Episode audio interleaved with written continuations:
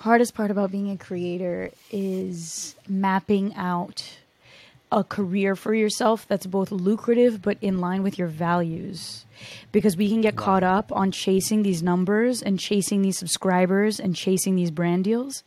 And we can get down to the finish line and look back and be like, what the hell did I just sacrifice to get here?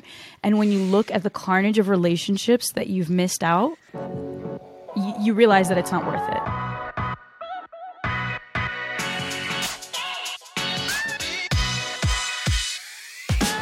This is the Creator Smarts Podcast, the number one podcast where you will learn to leverage your online following to build a smart and future proof education business. I'm your host, Jan. Hey everybody, it's your Dutch friend Jan, and you are listening to episode 152 of the Creator Smarts Podcast.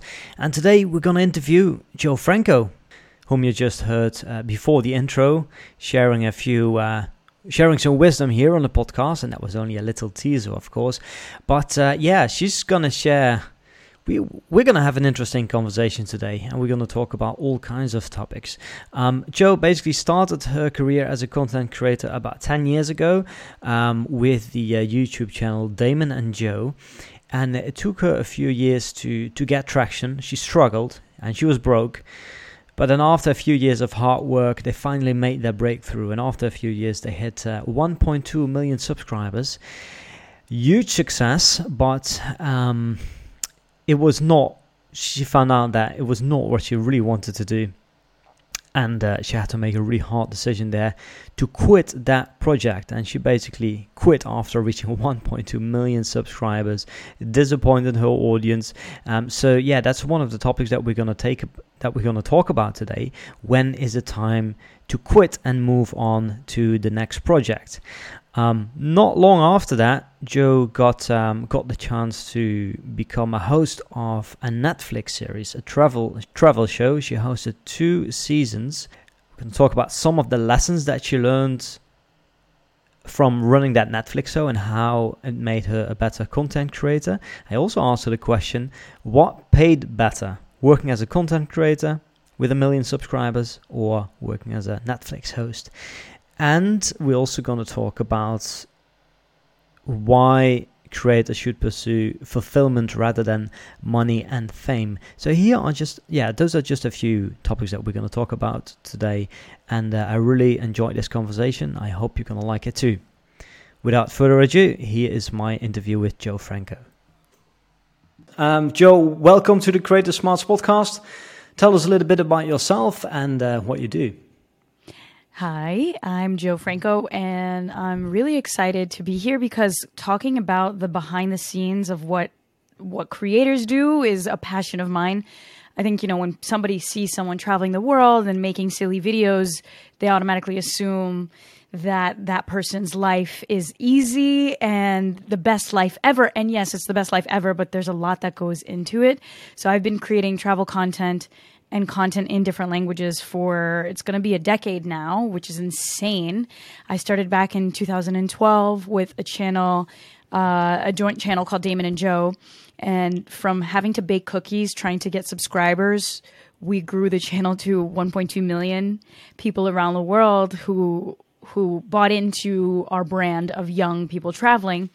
And you know, as it always is, we got older and we were no longer just young people traveling.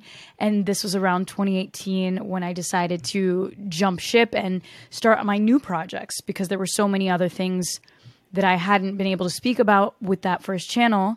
So I started a journaling company called Jo Club, which is a membership program. I started making different sorts of content on my YouTube channel and across my social media about financial literacy and language learning, like really into the language learning. And then I booked a Netflix show. So I hosted two seasons of a Netflix show called The World's Most Amazing Vacation Rentals and maintaining the social media while while shooting a global show, right? So it was really a wild ride because I think I've, I fulfilled the full cycle. A lot of people, when they start on social media, their goal is to end up on television or like on a network or on a network show. And I was able to do exactly that. And, and now I'm starting the cycle over again with different interests in mind. So that's me in a nutshell. Yeah. All right. Well, we're going to talk uh, about all those things because, yeah, you've done so many things. Started your career as a creator 10 years ago. Take us back in time. 10 years ago, what was uh, Jo like and how did you, why did you, where did you start? Did you start on YouTube or was that Yeah. another platform? Yeah, yeah. We started on YouTube, and this was 2012. So it was already kind of becoming something, but the influencer industry was not big. It was not big enough where people truly knew if creators made money or not. So I was in college. I was studying international business and sociology and thought I was going to work for someone else. But then I studied abroad in Paris. I was so broke that the only thing I could afford to do was make videos.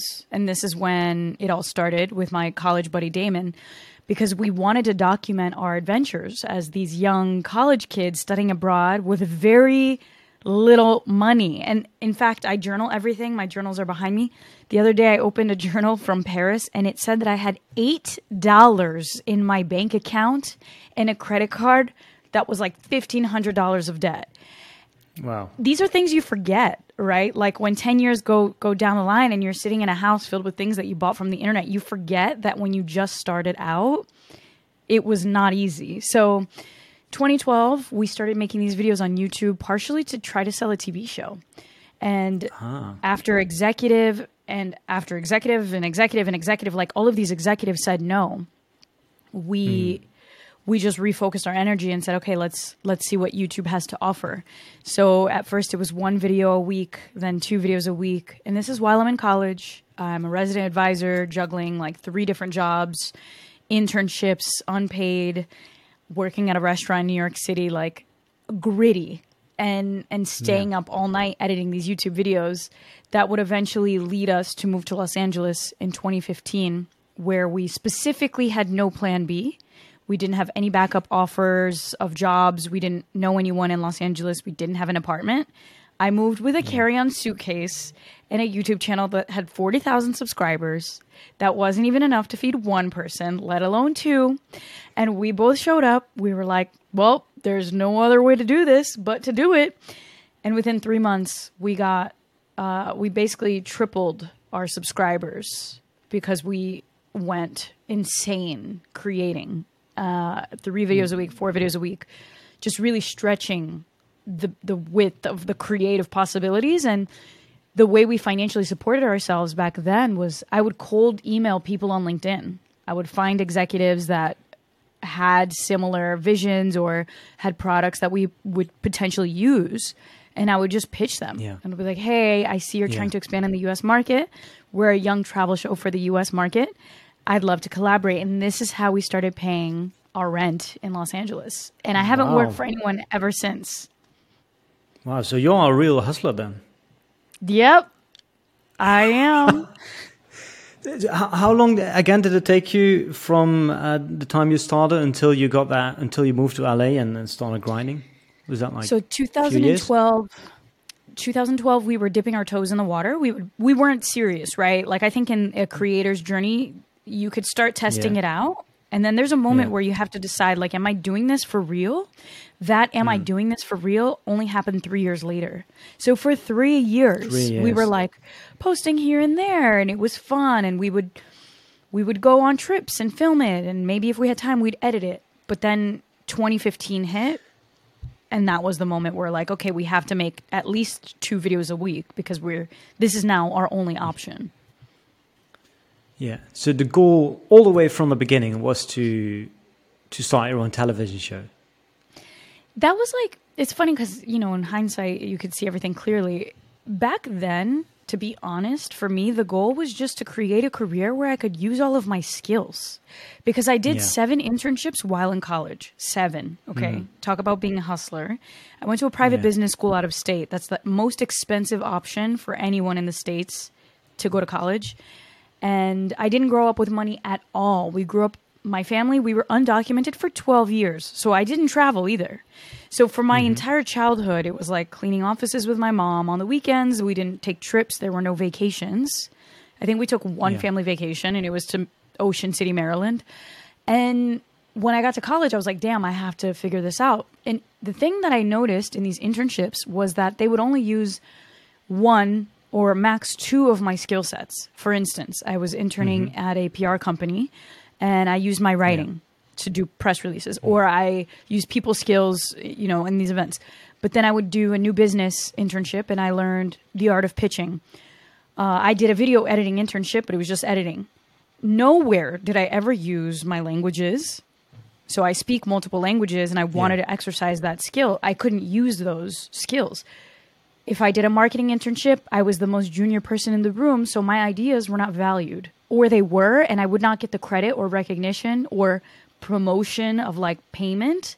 So I would be Yeah. doing all the work and getting no recognition. And at the end of my college internships, I was just like, this is so stupid because if I work for someone else, my skill sets and what I can offer to the world will not actually have the the ability to shine. I have to make my own job, and and that was the YouTube. Yeah. Hmm. That's interesting, right? Because of course you want to do something where you can apply the, skill, the skills that you have. But at the same time, you also know that it's going to take a very long time to make money, right? It's very difficult to grow a YouTube channel, especially back in the day. How realistic did you think it was back in 2012, 2015 to grow a YouTube channel that was actually going to make enough money to to survive? This is such a tricky question. You know, people always talk about is the market too saturated? We used to think the market was too saturated back in 2012. So when Yeah. you boil that down, I think it's really just a state of mind that there there's enough out there for everyone. There are enough eyeballs out there. So is it more difficult now than it was then? I don't know. But back then, what I do know is that the infrastructure for creators to make money online was not as established. There were very hmm. few brand deal agencies. You know, the uh, the concept of a creator making full time money on these recurring brand deals or these year long deals that was very new. And so the big Yeah. challenge for us financially was trying to convince people of the value of influencer marketing. And we got very lucky because a lot of people just liked us. A lot of people believed in us and we we delivered. And also we took a lot of opportunities that were unpaid simply to show what we could do. So my first Yeah. deal, our first deal was to go to Mexico, Ecuador, and Costa Rica for 3 months unpaid. And the deal was that the company would pay for us to go to Spanish school and pay for our accommodation. And in exchange, we would have to s- deliver, I think it was nine promotional videos. That's a lot. Hmm. like top quality promotional videos. And we had to pay for our own flights. So, in essence, what you're saying is we paid to work, but that was what we had to do to build up our inventory of videos and our skill sets and something on our resume to say, like, we've worked with brands before. So Yeah. there was a lot more challenge back then. I think now micro influencers, you know, they're appreciated. People can start making a living even if it is a small deal a small deal here and a small deal there. That's like a tongue twister. Uh, but the infrastructure is built today and it wasn't back then. Yeah. So it took you a few years to get to 40,000 subscribers. And then you moved to LA, if I'm not mistaken, and you said, okay, now now we're gonna now we're gonna work for real. Now we're gonna build something. What were the changes that you made there? So we really, I think, kind of like an engineer. Uh, I want to see the framework of what we're building. I want to see the road. So when I knew that we were in charge of our finances, the first thing I did was get a cork board, and on the cork board, I would swap out every single week the statistics of all of our accounts. That was also the moment where we decided we were going to grow across all platforms. So yes, we were bigger Yeah. on YouTube, but we had a Twitter account, we had an Instagram account, and those and we had a blog. So i would put like the page page view numbers the visitors on the site. I would put the twitter followers. I would put the youtube subscribers. I would put the instagram followers. And every single week on monday we would have a meeting. I even made a spreadsheet with percent change. And when things were not changing we would think about what is the strategy to boost this account? What content are we Yeah. focusing on? And we would divide and conquer. So there was the the actual numerical thought, the strategy there, but then there was the content strategy in the creative sense where we couldn't afford to travel and our our content was about travel. So this is when we had to think outside the box. We're like, okay, well, if we cannot travel, we could talk in different languages. We could speak different languages and bring travel to our channel. And so that's what we did. So that's Yeah. when we did a video in English on Tuesday, a video in French on Friday, and a video in Portuguese on Sunday. And not only were we starting to build new audiences in these different locations, but we were re- reuniting the world on the channel. And with that came mm-hmm. subtitles. So every video had three subtitles, right? We had to get contractors to do those in every- every video. Then you have the promo strategy for every single video. What does that look like on Twitter? What does that look like on Instagram? We learned quickly people mm-hmm. don't respond well if you just copy and paste. So you need to think for that platform and kind of like translate that content in different forms for different platforms. Yeah. Uh, so it was a lot, you know, like even talking about this now, I'm like, damn, we really worked. It was sacrifice for three years. I don't remember having much fun, but Yeah. within the first six months, we were able to support ourselves full time. And then our life became work. And then it became traveling. And then we booked web series where we were getting paid to travel and film. Uh, then it became brand deals that would give us the equivalent of a year's salary in a few months. And, and that's kind of how it all began to take off. Yeah, I remember that. I don't know, I don't remember when it was, but about how big did the channel get? The Damon and Doge, uh, J, Da- sorry, Damon and D- Jo. that's also another tongue twister there. Damon and Jo um, grew to what uh, one and a half million or something. Like it, it became pretty It big, was, right? uh, yeah, we were at 1.2 million subscribers. And for Wow. me, the goal was always 1 million subscribers. That was always Yeah. our goal, joint goal. And then when, when we hit 1 million subscribers, that's when I was like, okay, well, now what? And Yeah. this is where we disconnected. Damon was like, let's do 2 million. And I'm, I had to ask myself, and be like, do I want to do another million? And I said, no, I don't. Because with that journey, while it was beautiful and abundant and very lucrative, you sacrifice a lot. And not only sacrificing your own creative endeavors that you have that don't fit into the brands that you've built, but you're sacrificing your time with people that you care about because you're you're traveling to make a living. So you're Yeah. you're purposely spending time away. Like you have a very difficult thing to decide because it's either you make money and make a career or you spend time with the people you care about and I was just not willing to spend the next 10 years of my life making that choice. I didn't want it to be Yeah. career or people I care about. I wanted it to be a world where like I could have both, which is now what I'm building. What What were some of the things that you wanted to do, but that you couldn't really do within the um, the content strategy of the Damon and Doge, Damon and Jo channel? I love it, Damon and Jo. That's it. So Damon and No, yeah, Yeah, yeah. So I think the the biggest challenge for me while in the Damon and Jo channel was that I knew that I had this writing bug. I really wanted to write. I wanted to continue to grow this community of people that wanted to get into financial literacy. These are things I started putting on the Damon and Jo channel. But I realized like this is a different brand. It's Yeah. almost like Jo on the Damon and Jo channel was my early 20s and now I am making content for my 30s. I'm turning 30 this year. And the things that I speak about now that are very different, it's it's almost like a little bit more serious. It's like, okay, I bought a house. Here's what I need to tell you about buying a house. Like that didn't really fit in the Damon and Jo narrative because we're talking about young travel or Yeah. this is the truth about financial literacy or like i'm working on a mini series now about working with a financial advisor like these things did not fit in Yeah. the damon and jo brand that were super important to me i've always been very entrepreneurial and i love growing businesses as you can hear but on the damon and jo channel i was just a fun bubbly girl making jokes around the world i wasn't looked at as a, a mentor or as a, an entrepreneur. And that was the toughest part for me because I, I almost had to play this character that was only one sliver of my personality Yeah. That became more and more difficult to suppress So now it's like I have my podcast on Not Your Average Jo, and everyone is shocked. People who have been following me for years, they're like, wow, like I've followed you for years and I've never felt more connected to you than on your podcast because this is authentic. Like this is, I can tell that this is you. And I'm like, yes, it's finally coming out after mm. all of mm. these years. Not to say that it was fake, but when you're, when you're a partnership, when you're a duo, when you're, it's just like a boy band situation. Everyone has their role and you yeah. play your role and that's how the team wins.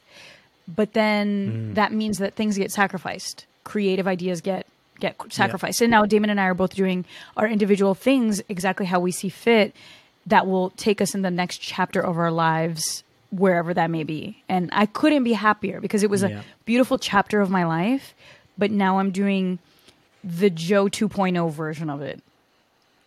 Mm.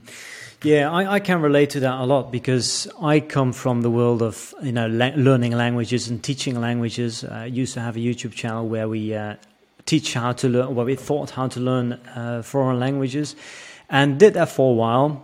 And then after five or six years in, I was in the same situation, like uh, making the transition from my 20s to my 30s, right? Settling down, buying a house, getting a child, two kids now.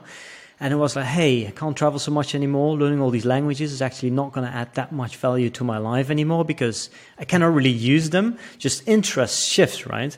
And then you're still in this in this old business where you have to appear on camera and you have to be enthusiastic about the topic, right?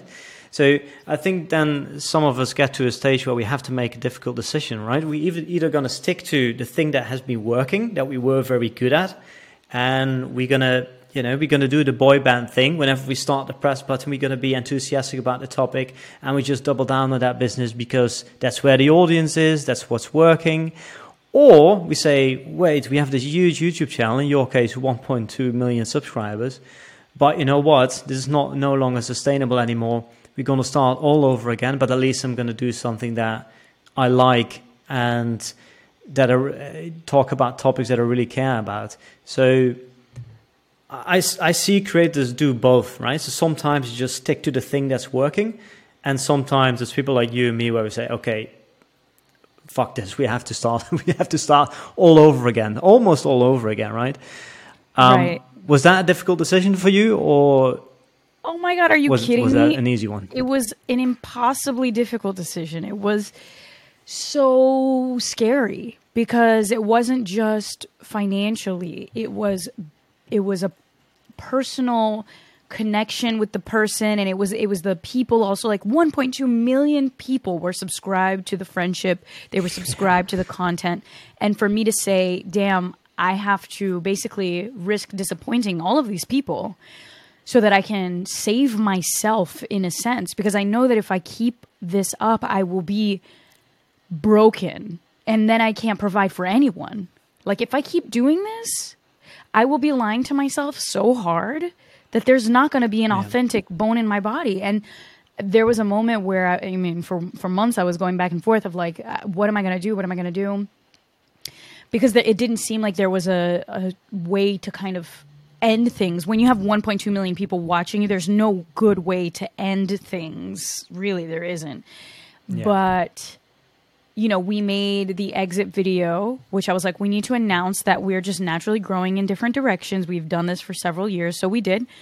And around the same time, I auditioned for the Netflix show and booked the show. So it was like this crazy thing because I was already one foot out the door when we decided to announce that we were parting ways. And a few months of me free falling from the sky, not knowing what was next, this audition process was happening.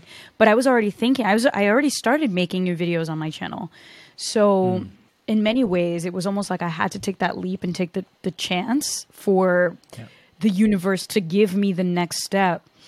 But it was yeah. a morning that I woke up and I was like, I would rather wake up tomorrow and have nothing but be true to myself than keep yeah. on living something that doesn't feel connected to me anymore. Mm. And that was the shift that changed everything. Yeah. How did the audience react to you guys announcing that you're going to stop creating videos for the channel? I think a lot of people were bummed, and I understand because they grew up with us. But mm. some people were also understanding. They were like, "Yeah, nothing lasts forever. It was a great run. We made 600 videos. Like, is my life really to service other people for entertainment's sake or should i be evolving myself and inspiring others to evolve themselves? Because there was also a layer that i felt like i wanted to combine my passions for like learning things and developing businesses. I wanted to combine those things with content. And that was hmm. not the nature of the damon and jo channel. The nature of the damon and jo channel was entertainment and and language, but through entertainment. Like even when we're talking in different speaking different languages, it's all entertainment. So so yeah, people were bummed, but now some people are like, "Wow, you know, I've been following you for years and I'm so happy that you shifted your content because what you're talking about now connects with me because I've grown up with you and the same way you're speaking about these financial things or buying houses or whatever, that is the content that makes sense for me now."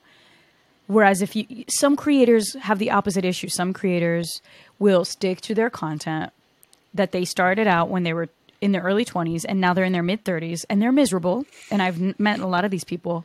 They're very successful, but they never change their content. And what ends up happening is that their audience outgrows them. Their audience grows up and then their numbers dip because they realize, like, shit, everybody that gave one, you know, F about my content, they're all older and they don't care about this stuff anymore. And now I'm stuck in this cycle because this is just what I know to work. And yeah. I'm too scared to switch up the format and have to start over finding a new audience. But what I've learned is that there is an audience out there for everyone. It's just a matter of consistency and making good shit. Yeah, well, that's good news and a good insight as well. Would you recommend other creators to start a YouTube channel or to create build a platform with somebody else, with a business partner? Or it's tricky, right? It's really tricky. I do see the beauties of partnership. You learn a lot when you're in a business partnership because, you know, they say if it's a good partnership, one plus one is not two, it's actually four. The sum of two people's efforts is much more than just two people. It, it's it's incredible, and that's why we were able to accomplish so much. I think there's mm-hmm. also something beautiful in winning with someone and also losing with someone and staying committed even when it's dark, you know, like there were so many ups and downs. And I remember being like, damn, I'm so glad that we have each other because this would be such a dark path doing it alone. But then there's the other side mm-hmm. where it's two people. You're not one person. Our names may be linked in one username, but we are two individual people with different values, different wants. And as time passes, people change. And so there's just, I think there's an elegant way to bow down and, and leave while things are good when you start noticing that the road is splitting because you see it way before it's time to leave. It's just a matter of who's accepting of change and who is not. So mm-hmm. it's not that I advise against it. I just think that having an honest conversation in the beginning before anything you know even gets built of like when is the moment where we should what like what's our exit strategy essentially and Yeah, have those conversations yeah. before. Yeah. That, that- that, that's really important. I mean, we did the same thing with, with Creator Smarts. I'm running this thing with Olly. And before we started, before we registered the company, we had that conversation. We said, okay, we're going to do this, the two of us, but we know that at some stage, you know, our interests are going to change. And at some stage, you know, one of us wants to quit or what are we going to do in, in, in that situation? What is the exit strategy? And then we talk through all the scenarios, right? And well, yeah, I, th- I think it was a I think it was a great tip, and he also talked to other experienced entre- entrepreneurs, and they said the same thing. Um, it's ju- it, it, it just takes the pressure away to have you that know- conversation in the future when when things get more difficult, I guess. Absolutely. You think about a, proper business plan. Exit strategies are, are always in that document, like in a business agreement, right? Like that Yeah. is usually a major point. What is our exit strategy? But when you think about creators, it's a relatively new business model that we don't learn about and as far as like these very rigid sounding contractual things that should be standard when I was mm-hmm. starting, that was not the case. We did not think about exit strategy. It crossed our minds, right? Like, even when it comes down to changing the, the subject matter, because there's the other scenario as well. Like, we first started out talking about being budget travel. And a lot of people would be like, what are you going to do when you're no longer broke? Because if you keep this up, you're going to make money. And then what? So it's these conversations of like, let's forecast how far we can take this thing. And at every step of the way, when things need to change, what is our strategy there? Like, what are we going to do to kind of hit the timeout button and regroup? but I think that the struggle is that the creator industry is so new that creators don't think to have these conversations, but it, it's essential, Yeah. in my opinion, having gone through mm-hmm. what it looks like when it gets ugly and when it gets messy, because it didn't stay pretty, right? Like Damon launched a video the day that my show came out on Netflix. It was like the week my Netflix show came out. So two years after two years after our final goodbye video, he resurfaced this non existent drama. And this is just not in good faith. This is not in good faith. And in this moment, I couldn't, I had to get off YouTube basically because he basically sent a, an army of people asking either for my response to the conversation or to to say that I'm a horrible person and I'm like I'm not even going to entertain this because this is oh, not a conversation. This was 2 years ago, right? And like but this is the danger when you don't have these mature conversations before. I, I I think the the whole thing with with you know the, the creator economy that we are seeing is that there's so many talented creators, but their audience is growing faster than their business skills, right? So they're getting all these massive opportunities, and they say yes, but then they forget the little things like this one, um, talking about the next strategy, and all those other things. So I think there is a big need for, um, well, support. Um, and also education, I guess. And I guess that's one of the things that, for one of the reasons for which we started Creator Smart, so we are having that conversation now, so that we can share, well, in this case, your wisdom with uh, with with beginning and more advanced content creators, of course. So yeah, thank you. Um, what happens? Okay, so next chapter, right? What happened afterwards? You start with a channel. You had to start from scratch.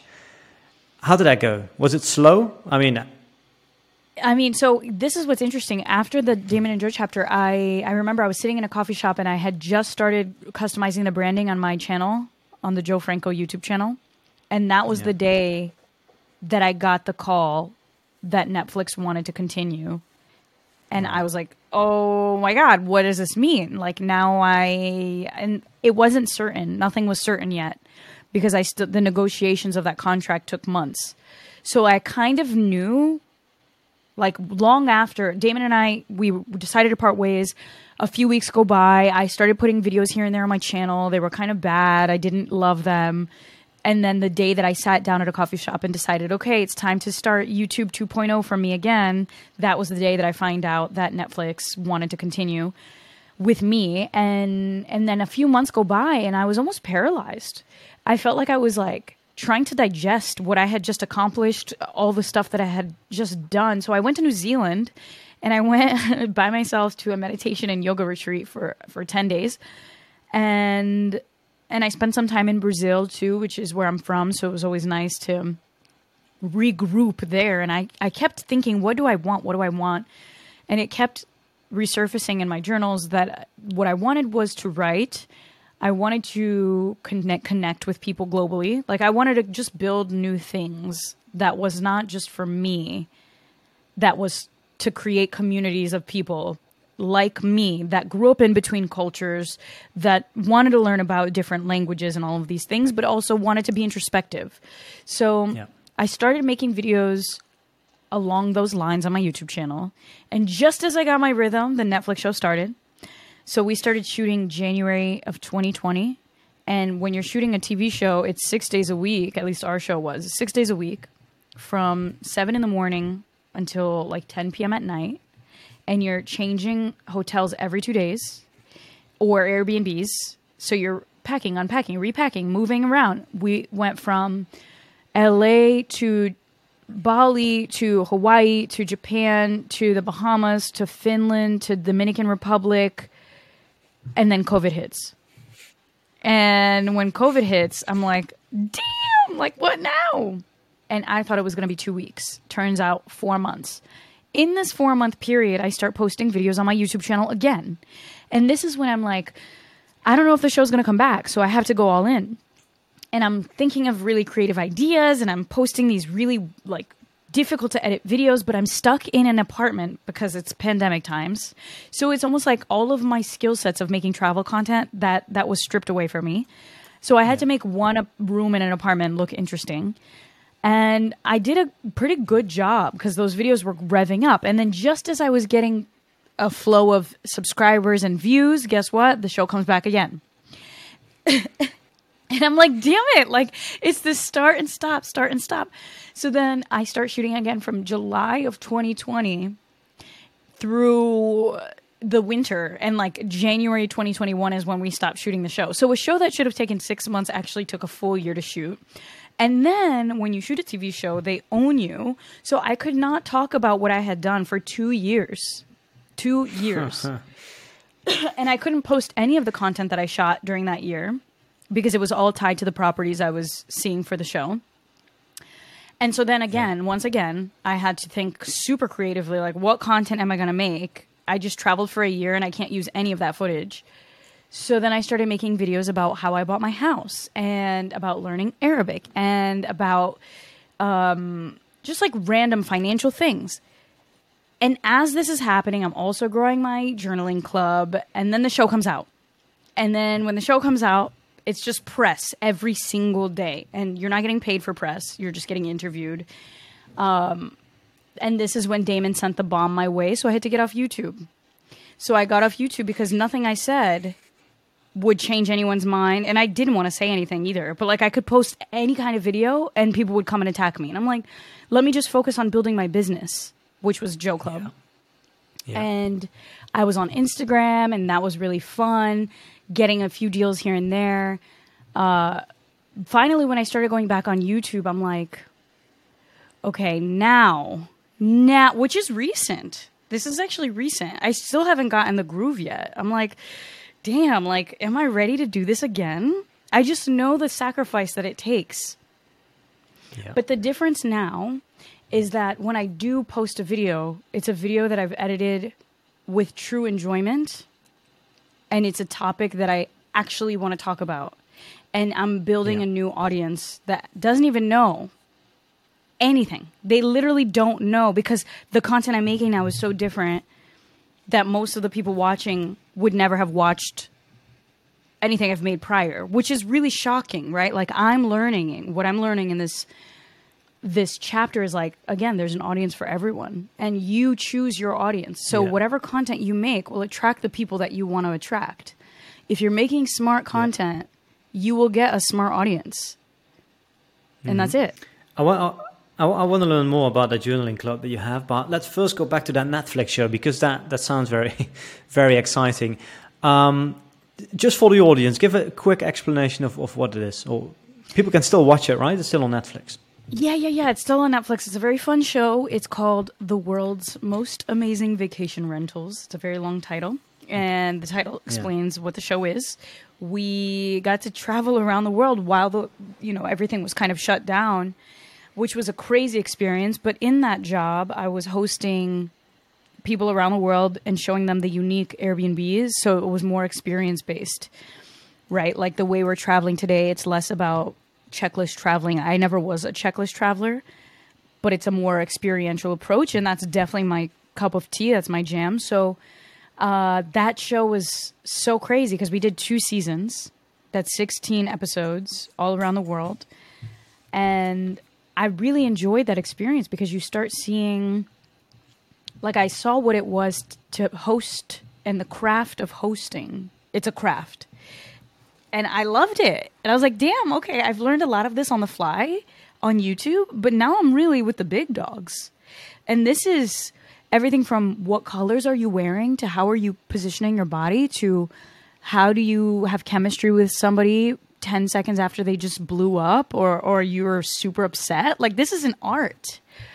And yeah. that was what I was focusing on. So it was a new career essentially.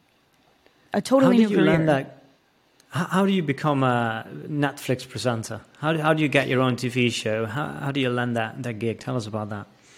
Everything you do is setting you up for the next thing. You might not know it. So, uh, because of the YouTube channel, they they essentially wanted both of us to audition the the first round. Like we had a few meetings together, and this was already when we had decided like it's this is not the continuation. Like th- this is not it.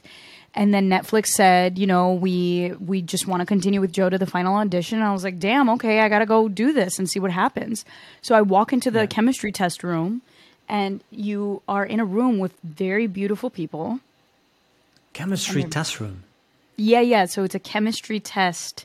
So the scene is essentially a room with 15, 13 or 15 very attractive people who come from different careers. Some of them were hosts, some of them were models, some of them were singers, actors, foodies, uh, a, a few other creators, like a few other YouTubers.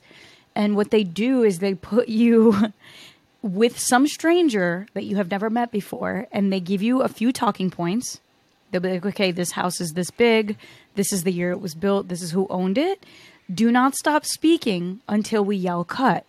And so you have to walk around bantering with this person that you just met, acting like you've been best of friends, while naturally integrating talking points and feeling positive enough to like not break down in tears while the camera crew is filming you and executives are watching you from monitors in the other room. So this is what we did to get this job. So it's a proper audition. It's a huge test that lasts 9 to 10 hours. And so the whole day they're they're putting people with the, in different combinations to see who has chemistry.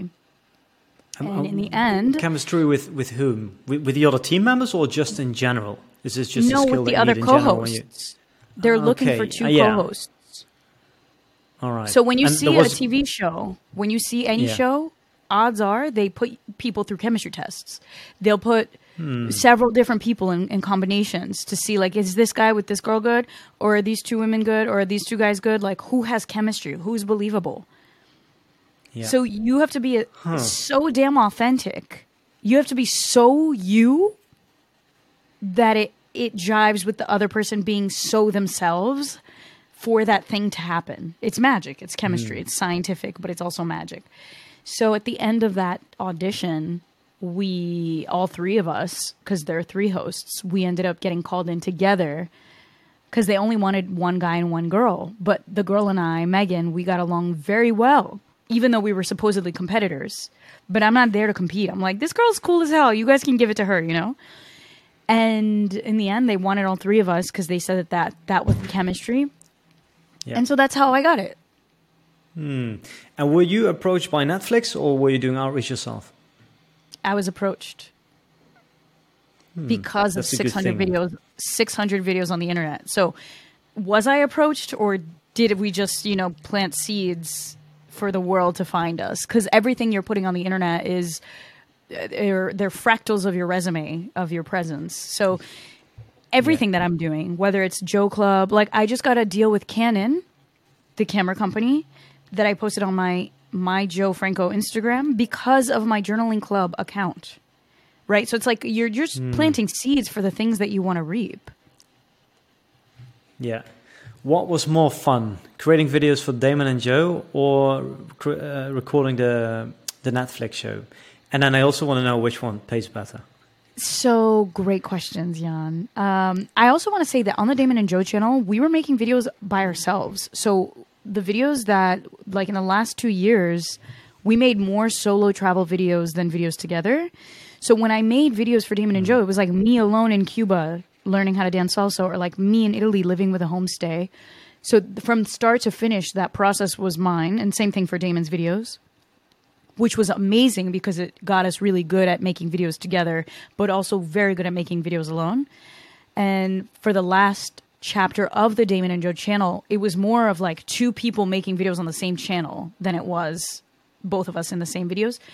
So each format has its own joy, but also its own pain.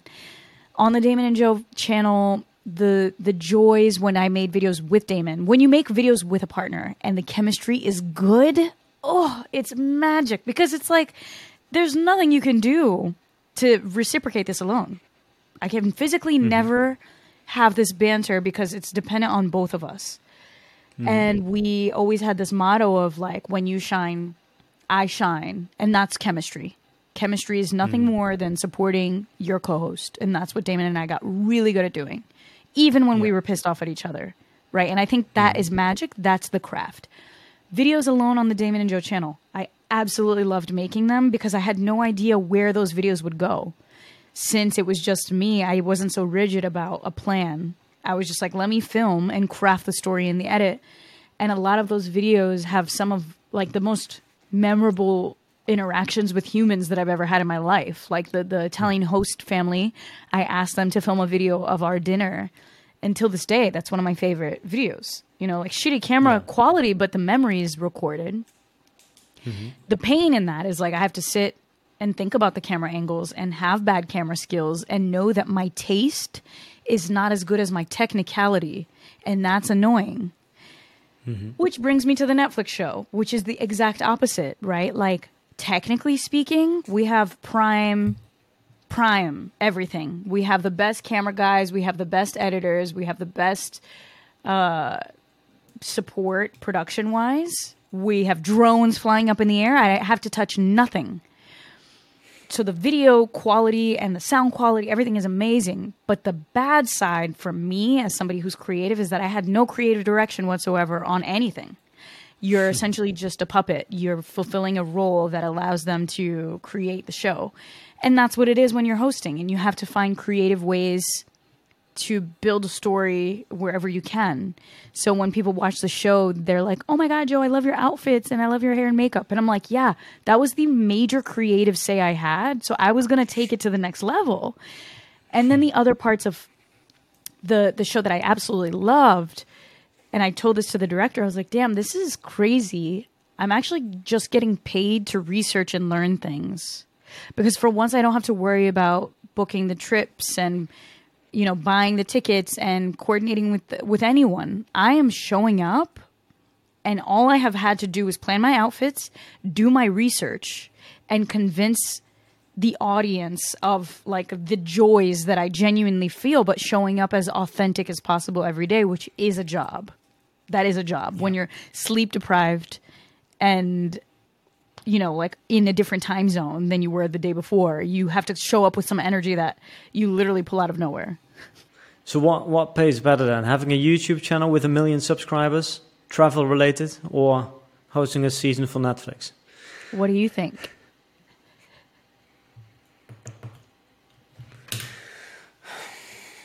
Hmm. I mean, if you have a, if you have a million if you have a million subscribers on YouTube, I'm, I'm I don't know too much about the travel niche and what what the sponsors are willing to pay. But I guess hosting your own Netflix show is more. It sounds more fancy. It's it sounds sounds like you would earn more with that, but I'm not Yeah, sure yeah. because those guys also know that if you become that host, you're going to get access to.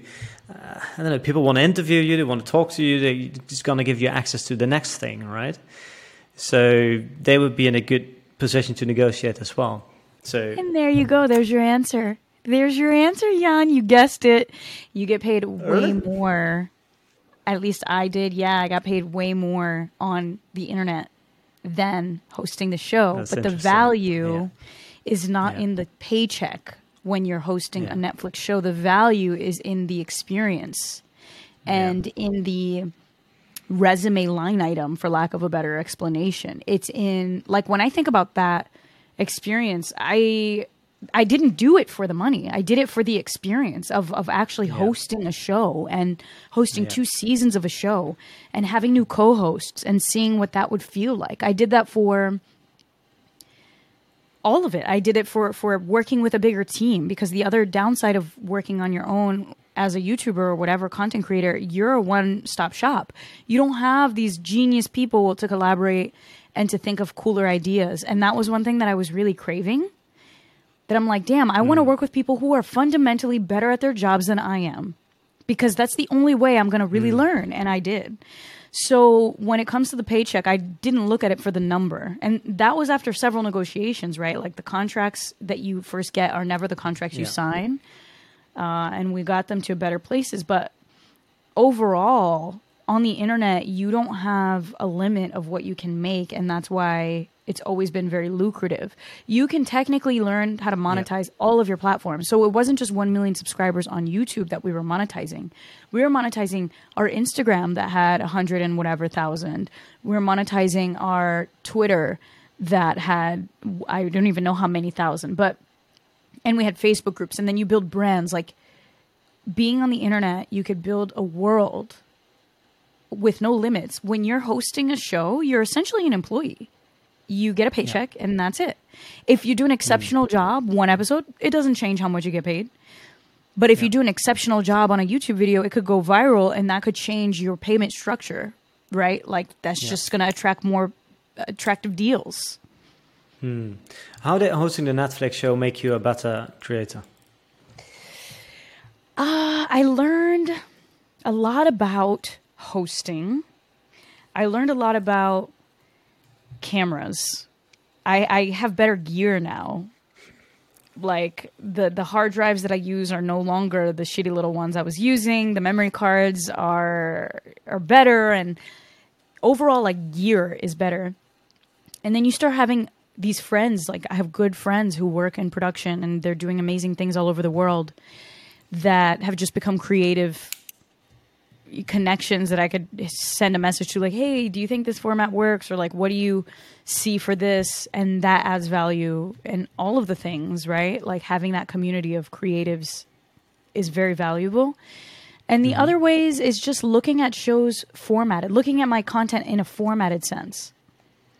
Mm. TV shows are very formatted, and it's because there's a budget and there's a schedule, and there are people that work in unions, and they need to start and stop at a certain time.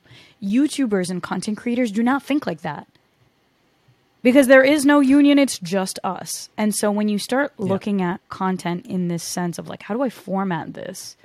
How do I make the videos I'm making re- like repeatable, right? Like, how do I train the audience to think in the format that I am setting the tone for now so that I can just repeat this format and and attract the audience that loves that. And I did not look at content like that before at all. Cool. Jo, I know that we are running out of time, so I have three rapid fire questions for you here. Yes. First one, why did you start a, why did you start a podcast? Why did I start a podcast? Because I absolutely love having deep conversations with people, and I never felt like YouTube had that kind of bandwidth.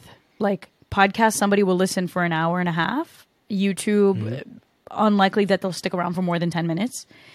Even though I'm posting the visual versions of my podcasts on my YouTube channel, but still, like a podcast gives you permission to dive deep, and I need that depth. Mm-hmm. How do you monetize your brands? Of course, you have YouTube, you have your uh, your journaling club, you have well the Netflix series, at least two seasons of the, of those. What else? Yeah, so a lot of brand deals across different social medias, Instagram. Like I just posted an Instagram post yesterday. Uh, that was a brand deal for Canon, and it's so authentic to my brand that people actually love the ad, which is crazy because that means I get to do what I love and people actually like the ads that I'm making. Uh, I get paid to consult as well. And that's been really cool because I've done this for so many years and I can look at it both from a business person's mind and the creator. And I mean, the sky's the limit. I'm building a language learning course because I learn languages as well. And people always ask me, how do I learn? I get paid from affiliate links. Uh, I get paid. I can build an idea like I built the concept of a 21 day language challenge that I pulled out of nowhere and I created a pitch deck and I sent it to a sponsor that I really connect with that I thought would be a good fit and they sponsored the challenge, right? So it's like there you go, I made money there. It's fun. It's a fun world. It's difficult but it's fun. So what's the hardest thing about being a creator and that's the final question? Hardest part about being a creator is mapping out a career for yourself that's both lucrative but in line with your values. Because we can get wow. caught up on chasing these numbers and chasing these subscribers and chasing these brand deals. And we can get down to the finish line and look back and be like, what the hell did I just sacrifice to get here? And when you look at the carnage of relationships that you've missed out, you, you realize that it's not worth it. And I think we can all map this road, but it takes intentionality to know what do you actually want out of life? What are your values that are not tied to money or or success? And how can you combine what you love to do, what you naturally do, with a content strategy that's sustainable for the ways that your life will shift? Because when you start, maybe you don't have a family, but maybe one day you might consider having a family. So pick some topics that are flexible enough for you to dip your toes into something new when that life change happens because no one's going to give you a new job title. You have to build it for yourself. Wow. Fantastic. Jo, thank you so much for sharing your wisdom on the podcast here. If people want to learn more about you, where can they go? They can follow me on social media. Uh, I'm most active right now on Instagram at Jo underscore Franco. I also have a podcast on Spotify called Not Your Average Jo, where I talk to people about how to not be average, right? Like every single episode I'm learning, which is amazing and as well as my YouTube channel that I'm slowly revamping, and that's Jo Franco, J O Franco. All right, we're going to check it out. Thank you so much. Thanks, Jan. All right, I hope that you like this episode with Jo Franco. And if you want me to do more of these interviews, then please give this podcast a positive rating. Um, because we're not doing any sponsorships, just want you to have the best listening experience and uh, if you could help me out by giving this a positive rating, that's, uh, yes, really going to help us grow the podcast and bring in more interesting guests. Thank you so much and have a nice day.